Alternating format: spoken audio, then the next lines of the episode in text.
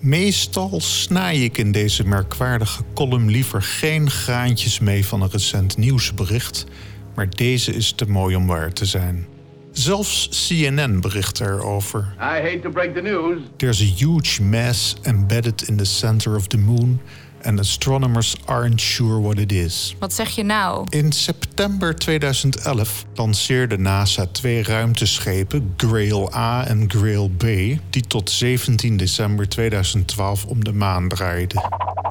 Grail staat voor Gravity Recovery and Interior Laboratory.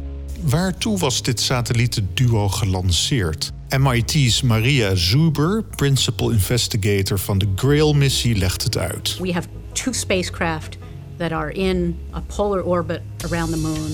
One's essentially chasing each other uh, around the moon. Ik weet niet of dat echt een antwoord op de vraag is. Sami Asmar van NASA JPL over de Grail-missie. This is where it gets really interesting. You would normally think that if there's a mountain present on the planet, there's additional mass and additional gravitational signal as the spacecraft flies over it. But if it does, and there is no additional gravity signal, then something on the inside is going on that is particularly interesting. And that's what we want to know. Al sinds de Apollo-maanreizen was bekend dat de zwaartekracht van de maan vreemde afwijkingen kent. MESCONs werden deze afwijkingen ook wel genoemd. MESCON staat voor Mass Concentration.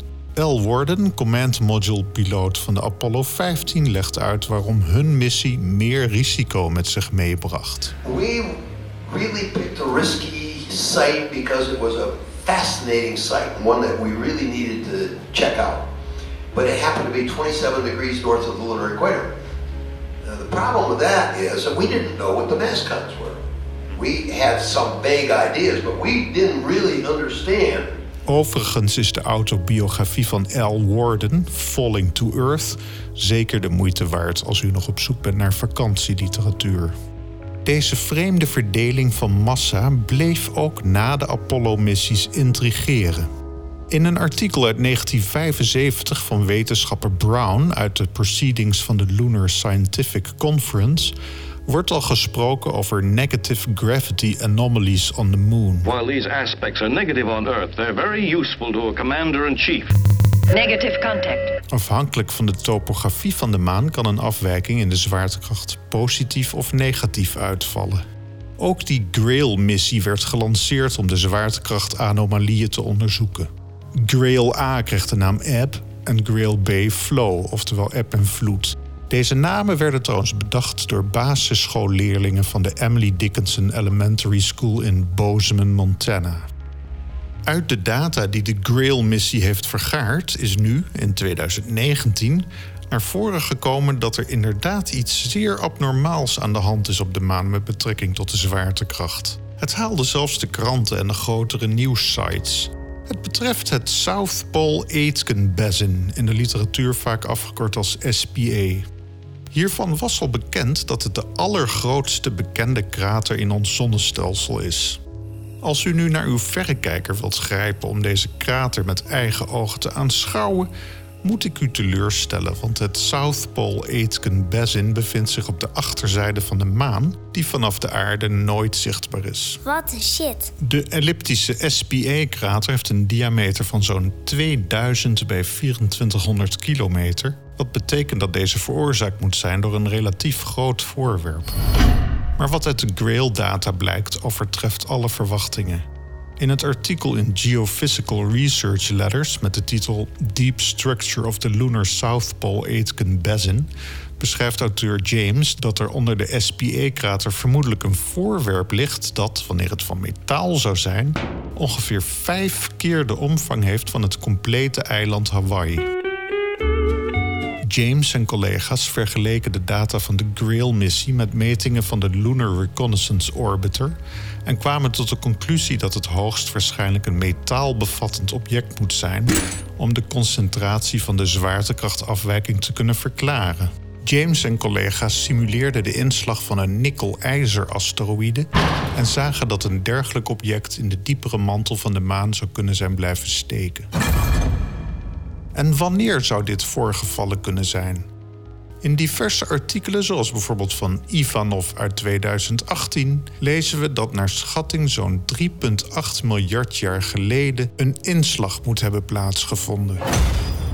Ook maakt Ivanov melding van het feit dat er relatief veel ijzer en thorium worden aangetroffen in de South Pole Aitken-krater. De aanwezigheid van deze metalen werd gemeten door de Clementine-sonde. Ivanov concludeert dat de kans groter is dat een object op de maan is ingeslagen dan dat de ijzerconcentratie het gevolg is van vulkanisme.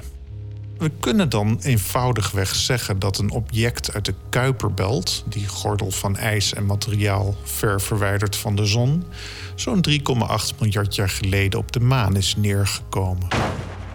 Maar er kleeft nog wel een probleem aan deze uitleg. And we had individual and national problems to worry about. In een artikel uit 2007 in het Solar System Research tijdschrift met de titel Structure of the South Pole Aitken Lunar Basin van Chevchenko, Chikmachev en Pugacheva lezen we een conclusie die ons nog met wat vragen laat zitten. Volgens de simulatie en conclusies van deze auteurs moet het voorwerp dat de SPA-krater heeft veroorzaakt zo'n beetje ingeslagen zijn onder een hoek die recht op de ecliptica staat. Kun je dat nog een keer herhalen? De ecliptica, dat is die schijf waarin zo'n beetje alles om de zon draait. Inderdaad, de dierenriemsterrenbeelden staan verdeeld over de ecliptica en de zon, maan en planeten fietsen daar vanuit ons gezien doorheen. Maar, zo zeggen Chevchenko, Chikmachev en Pugacheva, en ik moet het als leek maar op gezag aannemen, de vroege asteroïden en protoplanetaire rotsblokken stonden relatief dicht op de ecliptica. Dit maakt het onwaarschijnlijk dat het een oud Kuipergordelobject is dat 3,8 miljard jaar geleden op de maan knalde. Shevchenko concludeerde in een eerder artikel al dat alles in overweging nemend de SPA-krater door een voorwerp met lage dichtheid moet zijn veroorzaakt. En dat klinkt dan weer niet als een metalen voorwerp ter grootte van vijf keer Hawaii. Al met al is het des te raadselachtiger wat zich daar onder het maanoppervlak bevindt. Sowieso is het interessant om er eens rond te neuzen, vindt u niet? Bizar. Ik vermoed dat er nog wel meer informatie over het South Pole Aitken Basin beschikbaar komt in de komende jaren. U kunt zich trouwens abonneren op deze column in de vorm van een podcast. Zoek naar Zimmerman in Space in de iTunes Store en laat vooral ook uw enthousiasme blijken in de vorm van een rating en misschien wat commentaar. En hier is Sophie. Mijn naam is Sophie Hilbrand en kijk vanaf aankomende woensdag naar het programma Opstandelingen over burgers die in conflict zijn geraakt met de gemeente en het bestuur. En heb je ook een vraag over de sterren? Mail dan naar hensimmerman.gmail.com. Tot volgende week.